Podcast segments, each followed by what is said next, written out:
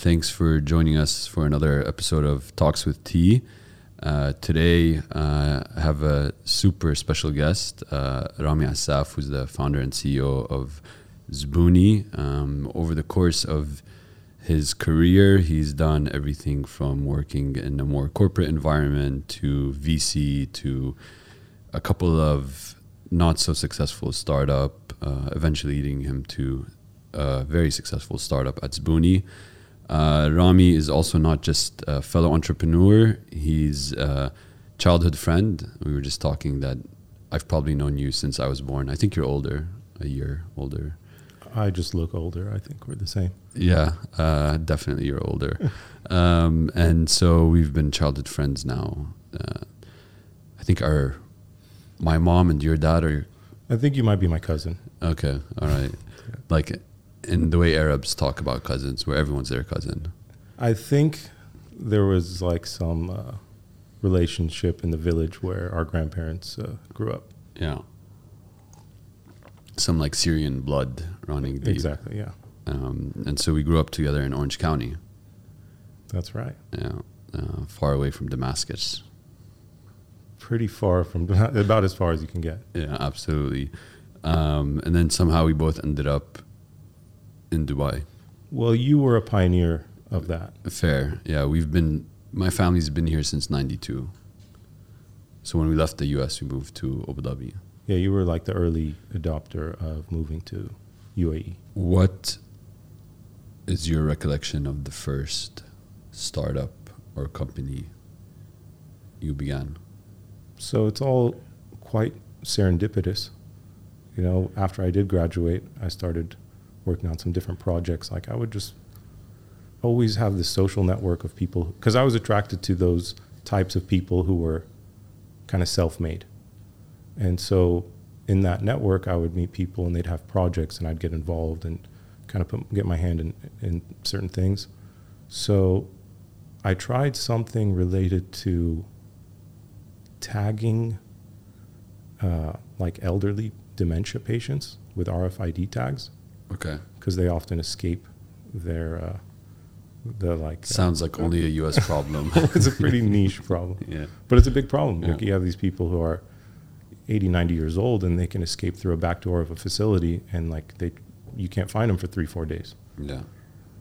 And they So- don't know where they are. and they don't know where they are. Yeah. And so why not RFID tag them? And if they leave through a certain place, you, it sends an alarm. It's like you know, it's not that novel of an Yeah. idea. They probably do it now. It's probably like normalized now. But that was probably the first project I tried doing, and then I, it didn't really work as I had anticipated. So I was like, I think I need to get a real job for a little bit. So I, I went into Craigslist, and I started looking, and I found this company that had an interesting offer and it was like paying high commissions, equipment leasing, and that was in Long Beach, California. So I called the job poster. And when I called, I spoke to someone, and then I realized, like, wait a minute, I think I know the owner of this company. And so when I showed up, they were like, oh, yeah, you're awesome. Of course, you can have the job. So I just took a desk. It wasn't like a very arduous uh, interview process. It was just like a co- high commission sales job. Yeah. And probably on day three, the owner, who was who was pretty young, he's like, "Hey, come by my office. You know, let's have a chat." So we're chatting, and he's like, "Oh, you have entrepreneurial, you know, aspirations?" Uh, yeah, I do. He's like, "Okay, listen, I have another project I'm working on. The side hustle. The side hustle. You might be good, better suited for that because I need some help." yeah. Which was a startup. Which was a first, which was an actual tech startup Hmm. and I got involved with that. And he's like, "Listen, I'm, I can grant you equity and do whatever, and let's let's give it a go." And so I sat there, and we went through the motions of doing the startup and signing up customers. And what that business was was a classified for uh, businesses for sale. Okay. Okay, which is it's like a marketplace of Yeah. businesses for sale. This is in like the early 2000s. This is in 2005, 2006. okay. So before marketplaces, Yeah, it was probably pretty- eBay was like the only marketplace Right. alive. So it was pretty novel. That, I mean, there was classifieds. There was Yeah. something called BizBen and BizBuySell and all these things like it's Mm. for these business brokers. And again, back to the immigrant families, when they show up, they need to find out which gas stations are for sale. Yeah. So they need to go to a website to find them. So Pretty advanced immigrants to know to use the internet. to use the internet. Yeah. So that didn't work. But what did work was I got pretty deeply involved in like understanding digital marketing and understanding SEM and SEO and landing pages and affiliate marketing. And all of that skill set started becoming interesting to me. And I started to hone that.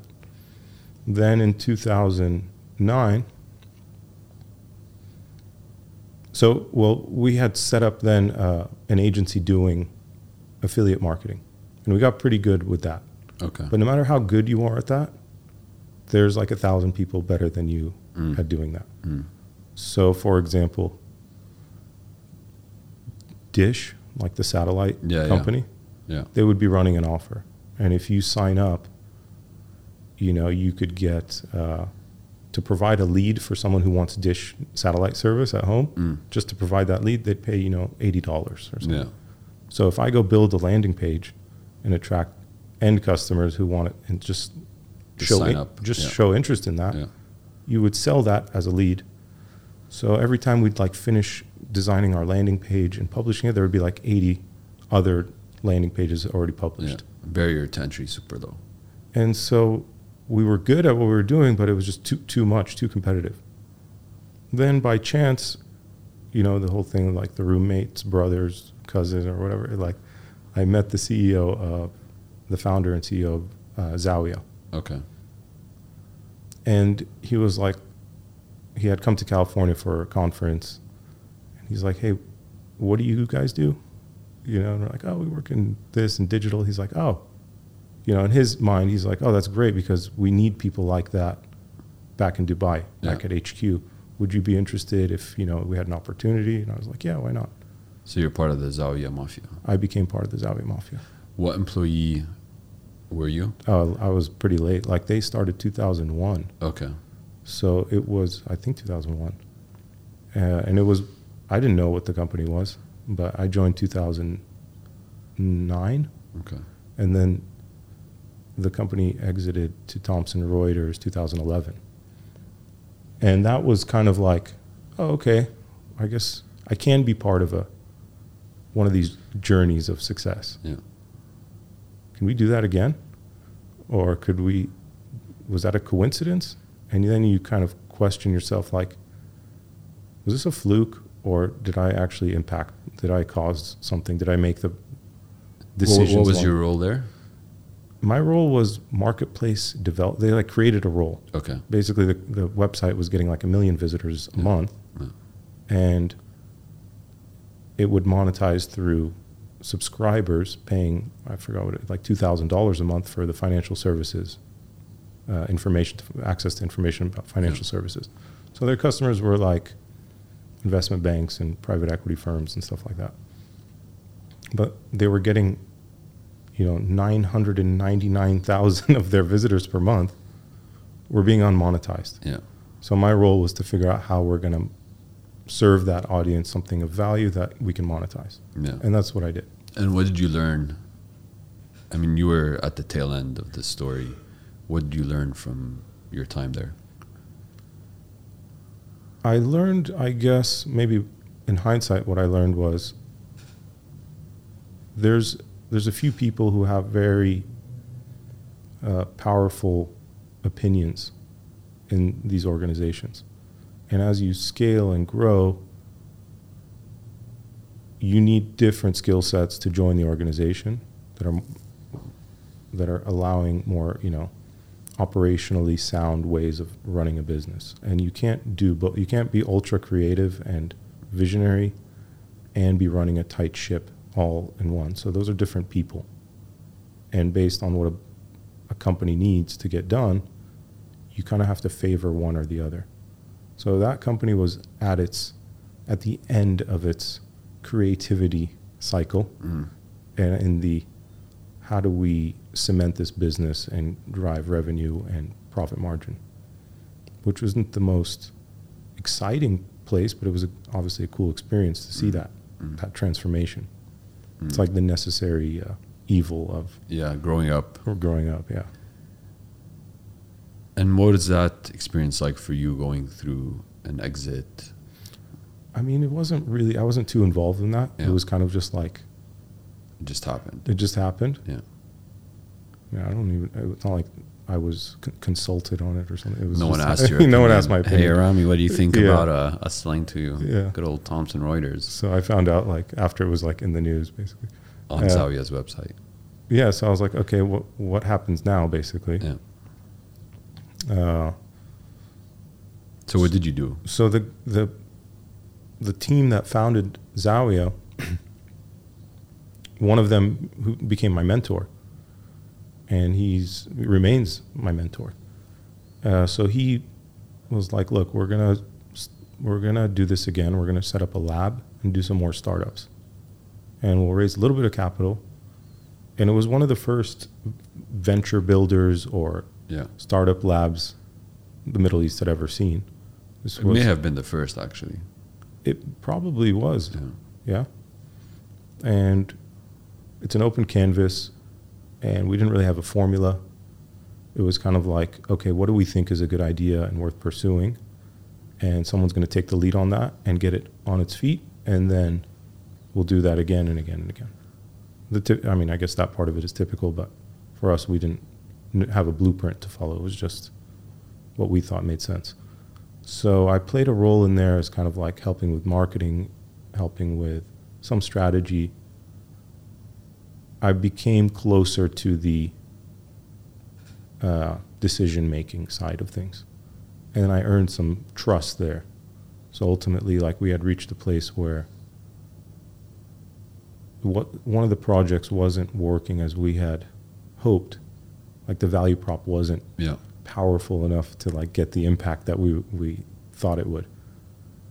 So we needed to shift strategy. So you know, I presented a, a transformation to how it was going to be run, and they're like, you know what, that's actually a good idea, and they and they took that you know uh, suggestion and and ran with it, and we ran with it, and uh, from that that started to build my confidence. Like, okay, you know what, I can make good judgment calls from time to time, and um, again, that just gave you more of the like taste.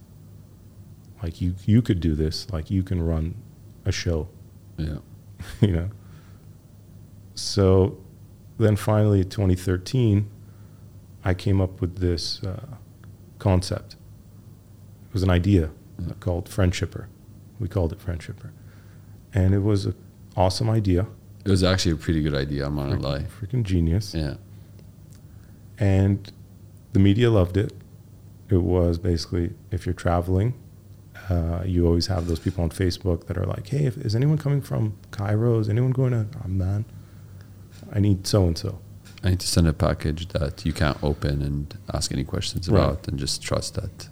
So we we made an app out of it, and the media loved it, and we were covered by the Economist magazine, and it was going to change the world and very disruptive and super exciting stuff. And we had lots of downloads and all that stuff, but what we didn't have was a business model, and it, Somewhat important. yeah, so there was like, we'll figure it out later, sort of thing. And we're like, okay. Did you guys get traction?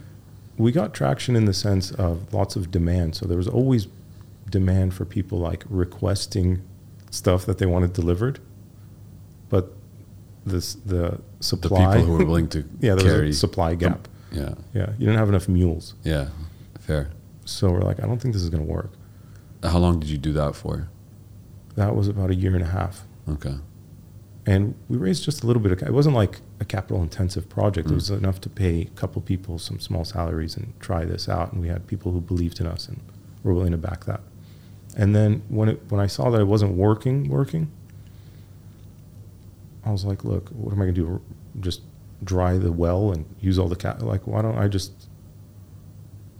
stop this again and I'll, I'll work again like in a, a regular gig. And MEVP had just launched its uh, Dubai office. And they're like, look, we need a person to interface with the uh, with the all the companies that want to come pitch and do some sort of filtering. And we trust you, kind of. You seem to know what you're doing. Uh, we'll give it. We'll give you a shot. And I was like, okay, cool. These guys are going to pay me to basically stay working in this Space that you've come to love at this Yeah. point. and uh, then everything kind of became like a waterfall. Like every day, you're meeting new entrepreneurs, new ideas. You're going through like six, seven hundred pitches a year, Yeah. and you. I'm now on the other side of the table. Like, I was, I was that guy who was like pitching the idea and trying to do this and trying to convince the investor that this is a good idea. And now I'm acting as the like it was a bit like I felt like a fraud, like a phony, Yeah. but it was a good learning experience Why'd you feel like a phony? because I didn't feel like I was in a position to Oh, judge. it's like imposter syndrome. yeah, it was like impo- like Yeah. I, I really empathized with the invest with the uh, entrepreneurs coming Yeah. in, and if I saw a gap, like over time, I'd be like, oh, you know what, this entrepreneur is really good. Like they really thought about the business model. Oh, these guys are really good with product. Oh, these guys are really good with this. But you would always also see the gaps. Mm. And after a year or so of doing that, you kind of like hone your skills, and you're like, oh, I think I get it now. You know, Mhm. I think, I think I understand more to this. I, I saw it more holistically. It wasn't just about having a good idea. Mm. It was really about thinking through all the, seeing around the corners, understanding all the, the things you need to run a successful startup, the team, the timing, the, the funding, the, the business, all of that.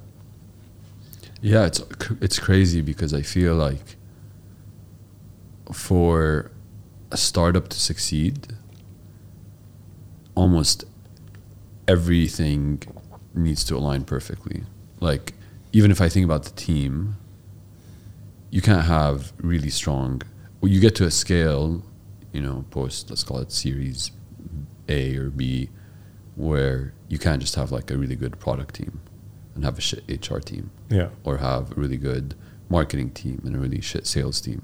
Like every single function has to be at least a B, B plus. in the early days, if your sales team is very good, you look like you know what you're doing. Yeah. Which is what happened with Bayzat. I mean, our product engineering team, it was a sales led organization for the first two, three years. And we started to plateau, right? Because we kind of had product market fit, but in reality, maybe not, because we just had a really good sales engine. Um, and that's why I'm saying I think you get to a certain stage where you can't hide any more weaknesses in the Right. business. In the early days, you can get by. Yeah, yeah. Yeah, and it's big of you to acknowledge that because that's usually the key to impressing and in, like investors really don't know if your tech is good or not or if your product is good, but they can read numbers Yeah. and if your growth looks good, then it must be good. Yeah. right? And you can kind of get away with temporary uh, simulation of uh, everything being fine because your sales are, are are in good shape. But that's just going to come back and haunt you if your product can't do the heavy lifting later or do what it represents it's supposed to. So the fact you guys acknowledge that and then in the background actually uh, to fix it. fix that Yeah. and did it in, in a timely fashion, that's uh, that's a good thing. Yeah, I mean, I think a lot of comp- um, a lot of investors confuse go to market fit and product market fit, and um, going back to my earlier point, both have to be on point really. And then there's there's those two engines, and there's the internal talent engine, and those three engines just need to be firing on all cylinders. And it sounds like that's kind of what you saw or picked up from your Right. time at uh, MEVP. Yeah, and also what I picked up was there's not many good opportunities for an investor, Mm. like at, at that time. Yeah, And it's probably changed. I mean, it's obviously changed now. yeah. But this is what like 2012. 2012, Okay. Yeah, a lot of 2012, 2013. Yeah, So it was still very thin. Like that, that time was still, you didn't have the X DIFC crowd. You didn't have the ex engineers and It wasn't management- sexy yet to be in a startup. right? And it was still like, oh my god, that's so cute that you're doing a startup. Yeah. It wasn't taken seriously yet, so it, the talent pool was even was was quite dry. Yeah. and so you had these kind of like unemployable people Yeah. who wanted to set up a business and they thought the business all i need is capital and i'll f- kind Figure of out. figure it out we're like no I you, mean, you, you still have that today. yeah i guess that hasn't changed but um, so i was like okay this is a this isn't the most dense arena for me as an for, as an investor now Mm. like and you'd always see these gaps like oh if these guys just did that it would be so like you'd be thinking that in your head Mm. oh why did they take that decision if they did Mm. did it this way it would, and then But eventually how, how did you have the conviction or the ability to make those calls when you hadn't necessarily? done it myself Yeah. yeah it was just like it's just instinct Okay. So You you, just started developing an instinct from the different conversations, and goes back to the false confidence thing Yeah. right like i i have enough so fake it till you make it type of thing. yeah but this was now it's even worse because it's internalized like okay. i'm just faking it to myself that i know what i'm doing Yeah. right? So, oh, I think this would work better, or that, or oh, if only they considered whatever. And I was like, why am I doing this? If I think I'm so smart and capable, I should put my money where my mouth is, and I should do a startup again, right? And it it, it felt more comfortable to be on the other side. So then I I left that, took my you know pseudo de- new degree with me Yeah. and uh, gave it one more go.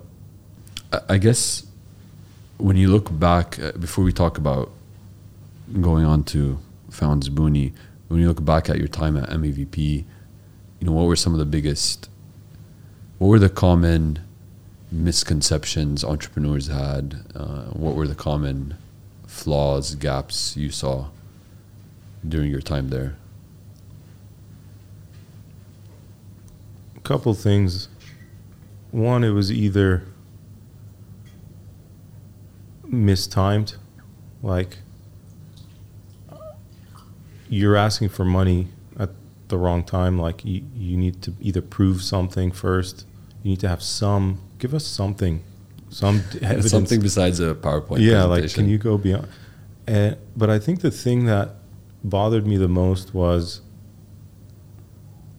was always like back to the you know i need the cap if i get the capital then i can do abc well if you're a real entrepreneur you're going to hustle your way through getting to something. You're going to make something out of nothing first and then we can put you on you know rocket boosters.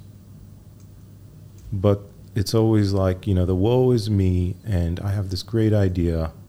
If you could just give me capital then i could hire the team then i could attract the talent then i could and you have nothing and people latch onto their ideas too tightly and they think the idea is what's valuable whereas what's valuable is your ability to execute even on a small micro scale demonstrate some level of that and that was always the main problem i saw or I felt.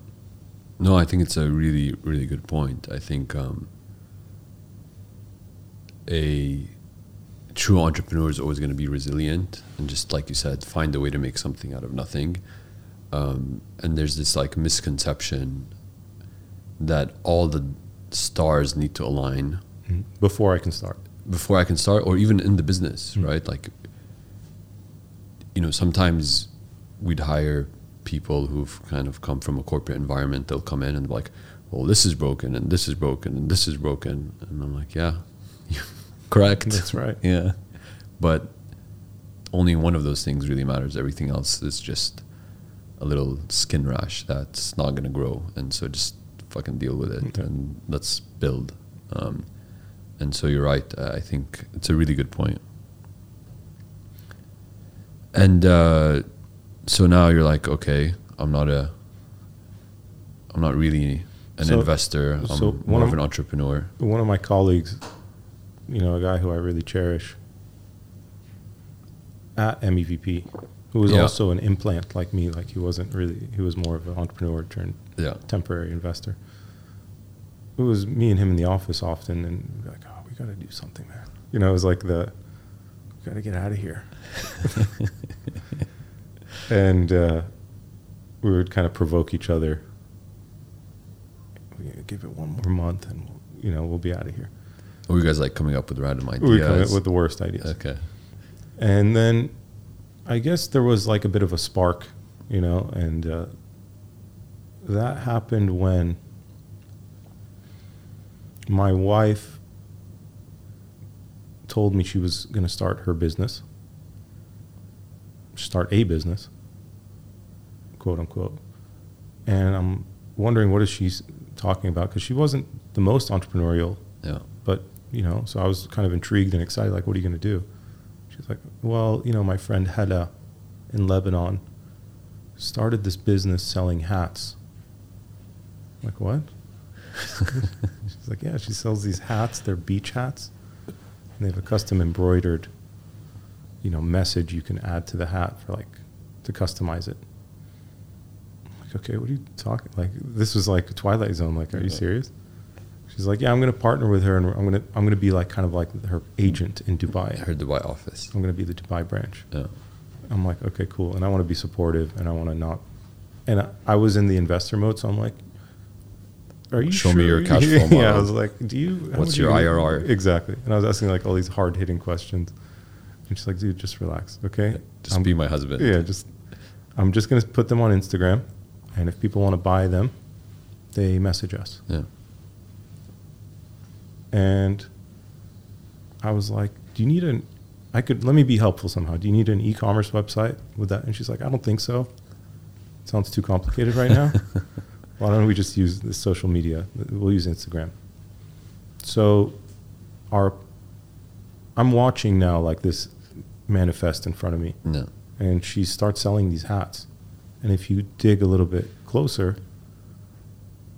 her WhatsApp is just filled with these like random Sales inquiries. sales inquiries. Yeah. And there's, it's it's funny because she would try and be uh, organized about it. So she would be like hat client number one, hat client number. So she turned two. her WhatsApp into How- like a CRM. Yeah, exactly. Yeah. And then she'd have to remember who ordered what hat and what did she have in stock, and then coordinate with Hada when they're going to get shipped from Lebanon, and then how they're going to get to the end customer. And I, it was just like this aha moment in my head. I was like, oh my God, this world of messaging is converging with the world of commerce. Mm. That's interesting. And WhatsApp has, you know, propagated to the point where it's being used as a B2C. Mind you, this is 2016. Yeah. I was like, this is so fascinating. Like this WhatsApp has caused a ripple effect. And one of the things it's created on its, you know, outward impact is like uh, commerce. Mm. No one was talking about it. It was like this just me and my and so me and my colleagues started talking about this. I'm like, wouldn't it be interesting if there was like a CRM for WhatsApp? Like, yeah, it's not a bad idea actually. So the two of us, I called uh, another friend of mine who was in California. He was working at Facebook, like product manager at Yeah. Facebook. I was like, hey, what are you guys doing? Do you realize that there's people going on Instagram setting, selling stuff and then using WhatsApp, and there's like this pseudo integration, you know, between these two things. There, there's a relationship here. What are you guys doing about that? He's like, what are you talking about?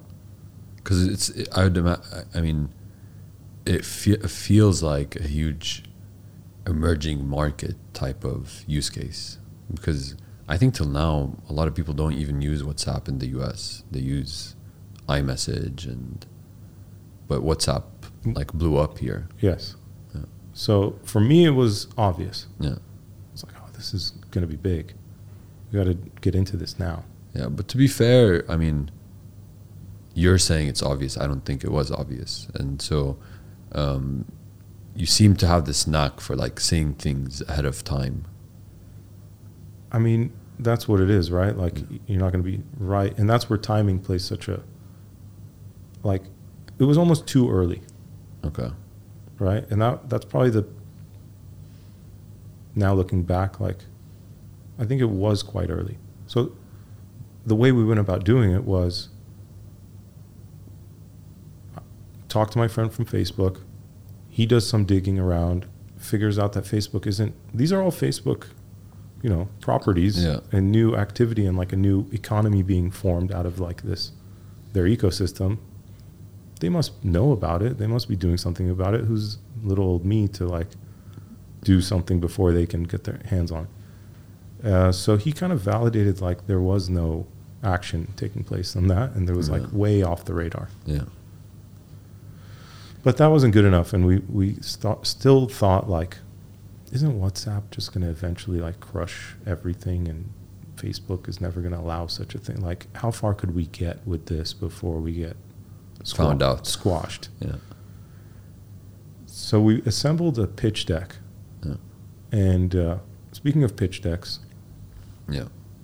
ninety nine percent of them completely suck. Yeah. You saw quite a few in your. Yeah, and so What's I what, what sucked about pitch decks? just way too many data points on one page, and like I don't even know what I'm reading, and yeah. you know, the advice I, I got and that I give now is just have one message to get across per slide. Yeah.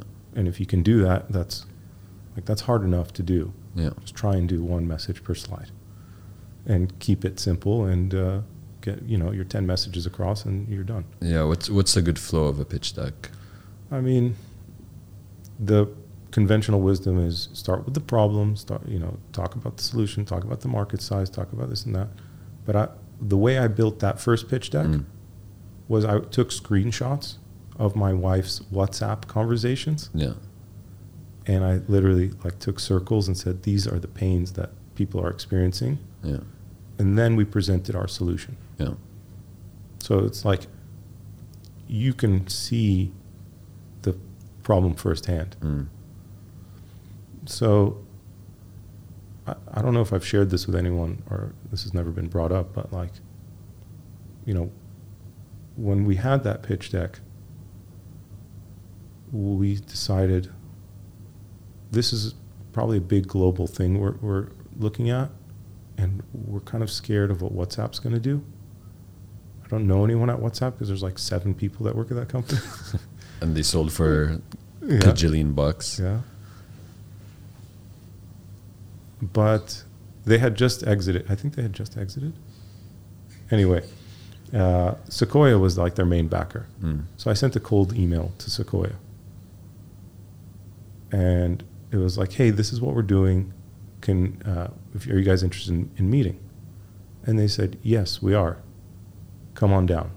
And I, You probably like flipped your shit. like, yeah, we were freaking out. Yeah. oh my god what are we going to do and so they invited us to like this black site location which is like in san francisco but not on the grid like it's never going to be on google maps and it's like you have to enter this brick building that's nondescript and it has like it looks like an abandoned warehouse on the first floor and you go through the side door and you go up two floors and then you enter through this it's literally like a cia black ops Oh wow. site You think that's where they get all the Arab and immigrant entrepreneurs to meet? yeah, that's where they're going to torture us. so we get there and you walk in and it's like this beautiful place and it's all like whatever mahogany Yeah. and stuff. And we present and they're very courteous Mm. and they're very attentive and they never interrupted once or said anything like like they were so respectful Yeah. and it was like we're halfway through the pitch and it was like hold on a second and they'd like bring in a colleague like, Yeah. yeah, it was like that and we're like is this going well like they, like I have no. what is this feedback? yeah. and they're like look we like this Yeah. we like it a lot and you're onto something big and just uh, get back out there and go do it we could give you capital potentially now but i'm not sure if you want it because you're so early like if we wrote you a check and we we didn't think you had enough traction in a year from now and we didn't follow up your company would be dead Yeah. it's a kiss of death Yeah. so we advise you to go get as much traction as you can and then come back when you want a sizable check Yeah. but we're going to fo- be following you along the way Yeah. and in the background, that's what, what they were doing, Yeah. right? Like it would be like every two months they're checking in on us, Yeah. and we're doing this now, we're doing that now, and we we had this That's crazy. Yeah. And that's why when I'd walk into investors' offices here in Dubai, who obviously had no, they'd be like, come on, guys, WhatsApp is going to crush you guys. And it was like, no, actually, the people who, Invested in WhatsApp. who know it better than any of us do, they're the ones who are, who are happy to see us doing this. Yeah. How important was that for you, that meeting, in terms of giving you the conviction that you were? Because going back to my earlier point, you have this habit of seeing things early. It was a moment of like, I need to really listen to myself. And if I really believe something, I got to have the, the, the courage to like act on it and not care what anyone else thinks in terms of ide- like ideating Mm. right i don't need someone's opinion that this is not a good idea or find holes or so it just gave us so much more momentum and confidence and removed all those like doubts in the back of your head And made- how, how do you balance that with when you talk to people, actually incorporating feedback that's valid? Yeah, so the I guess difficulty is exactly what you're you're asking now is like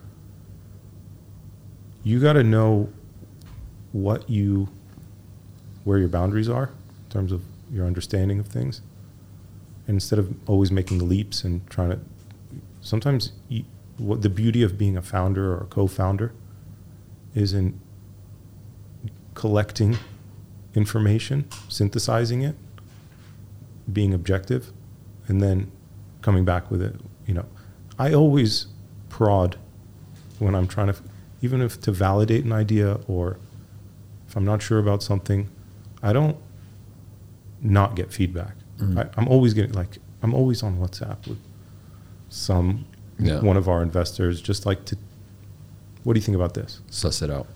and I just want to see how you're going to react. And every once in a while, I get something unexpected, Yeah. and I'm like, "Oh, awesome!" Yeah.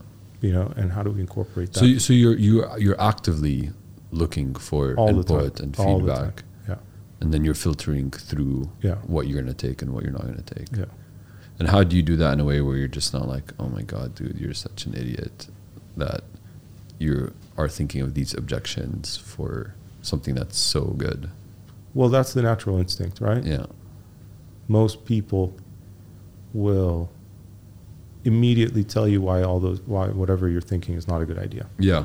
The human mind is programmed for loss aversion versus upside. Right. And so you kind of ignore that after a while. But then it's still your duty to overcome it. And it, I need to be able to convince this person that it is Mm. my, you know, it is a good idea. In, and if you don't have the data to show it, you have to show your enthusiasm. And sometimes they'll just give up and be like, okay, fine, you're right. Yeah. you know, and that's how a lot of investment takes place as well, right? Like when someone is just so crazy about some some approach to doing something, it's Mm. like, okay, I don't know, but he's you seem I, I can tell I'm not going to convince you out of it. yeah, yeah, exactly, Yeah.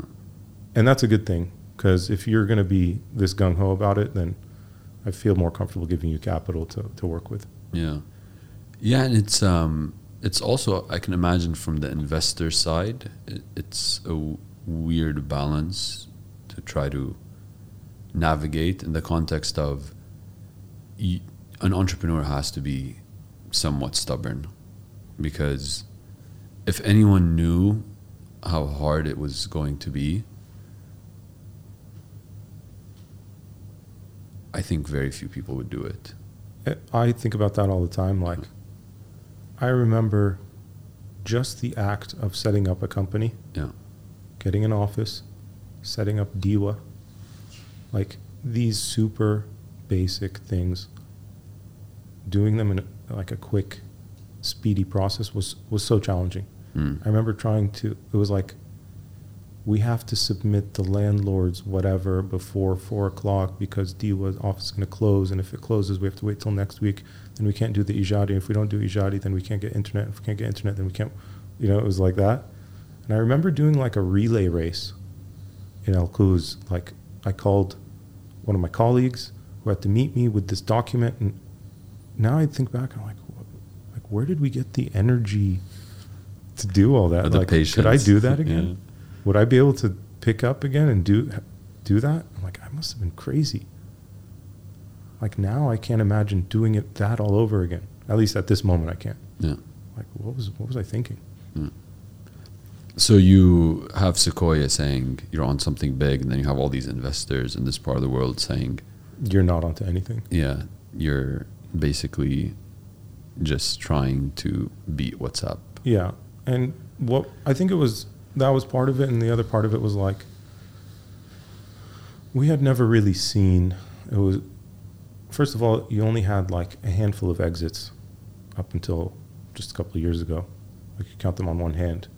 So there was like very little empirical evidence to suggest that anything was going to be successful Mm. or present a, uh, like any IRR to the investor. So that was it was all super speculative.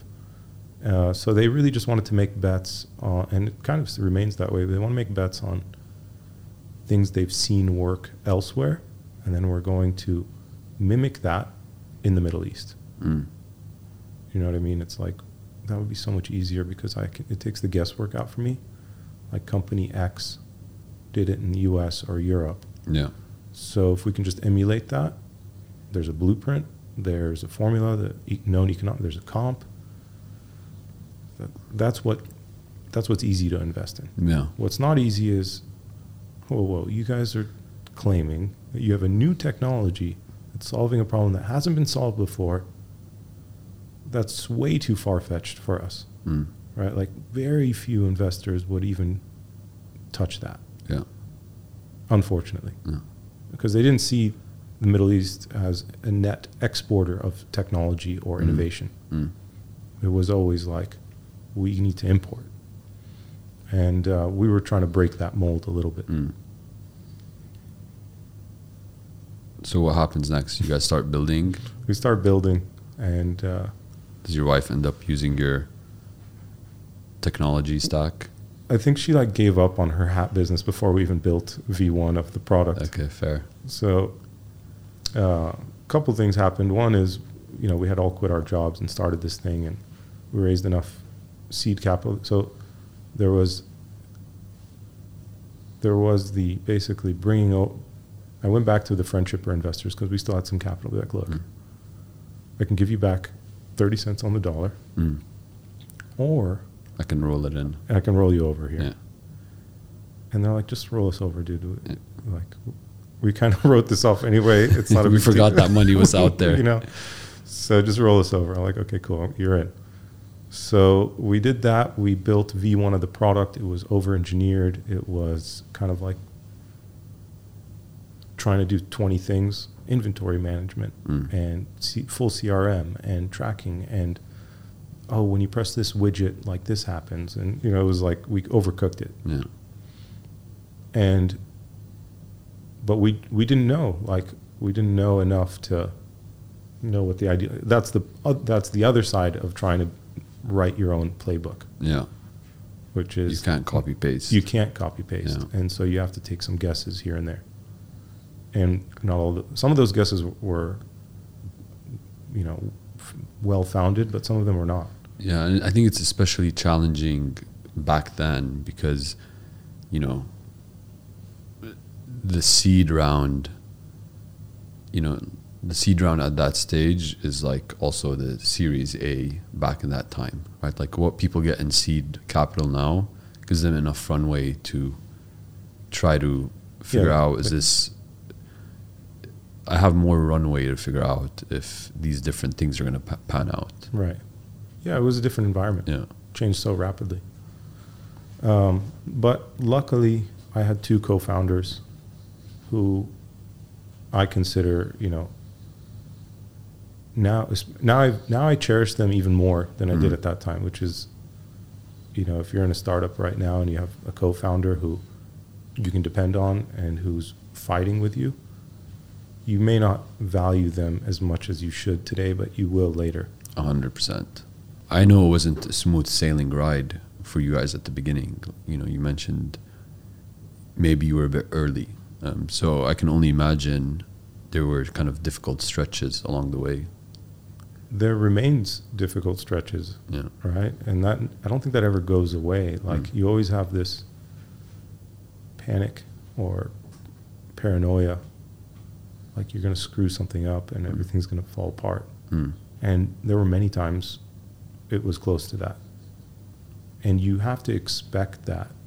Like, you never, I don't, I mean, I don't know. I've, I've never reached a place where I'm like, okay, things are super smooth. I'm Yeah. going to go on holiday and check in with you. It's always like you wake up and you're like, okay, what fire am I going to put out today? Mm. You, you're just on guard, Mm. Right? You're expecting some phone call that's going to be bad. Yeah. They're expecting this. They're expecting this problem from here or whatever. So that's your new normal. Mm. So we suffered a lot in the early days because we didn't have as much traction as we thought, and that's because our product wasn't focused yet enough. Like it wasn't. It you hadn't wasn't found product market fit. not yet. Yeah. But we had enough, uh, let's say, resonance with some customers, and we had enough usage that we're like, there's something here. Mm, mm. You Still, there was you guys were flirting with Pro- product market fit. And then it was in 2018 where we actually properly hit product market fit Mm. because we tapered the product so down so it would only hyper focus on solving one problem Mm. very well. That's when things really started to work. Yeah. And we're like, oh, okay, that's look how much we're growing this month and that month and that. You know, it's this this is working, and our sales started working, and everything started Mm. Clicking. clicking. Mm. But it wasn't until March 2020, COVID lockdown, where we saw the like super uplift. Mm. Like that tailwind for us was huge. And it was like the work we had been preparing for the previous two years operations and admin and all the heavy lifting you do that you don't get credit for. All of a sudden, when we have a surge of, we just doubled our customer count in one week, we were prepared for that. Like, it paid off, like Mhm. some of the infrastructure we had built. Yeah. Uh, and then you get into a mode, a different mode. Mm. And, you know, some of these bigger companies out there, they suffer from like, like the answer back to that WhatsApp, why wouldn't WhatsApp do it themselves? Or why doesn't whatever do it themselves? It's because they have more to lose than to gain Mm. often. Like, think about Instagram. Like, if they change their icon, it sends shockwaves. Like, people are like, oh my God, should we keep using it? If they move a button, if they do, like any small thing Yeah. when you're at the top, you have more to lose than to gain. Yeah, and, and just driving that change is super, super difficult. Like it's steering. It's the difference between s- steering a, a dinghy boat and That oil tanker. an oil tanker, right? So they they're not nimble, Yeah. and then they don't want to take risks. Yeah. Why should they? Why would WhatsApp, who is the top uh, downloaded app for like whatever like five years running, who ha- who's surpassing a billion users, why do they need to get into like new categories? Why Yeah. are they in a rush to do anything? Fair. Like let's just hit maximum velocity, take a breath, and then see where the low hanging fruit is. Yeah. So we found ourselves almost in a similar, like in a, I mean, a, a thousandth smaller scale, Yeah, but like, hey, this product feature we did works really well. Mm. Should we take a chance and do this other stuff? Like, yeah, but what if we screw up the core thing? Mm. So then you start to force yourself into like, okay, now we do layer two, do layer three, and you have to do those. So I would say we had like two years of um, just staying afloat, Mm.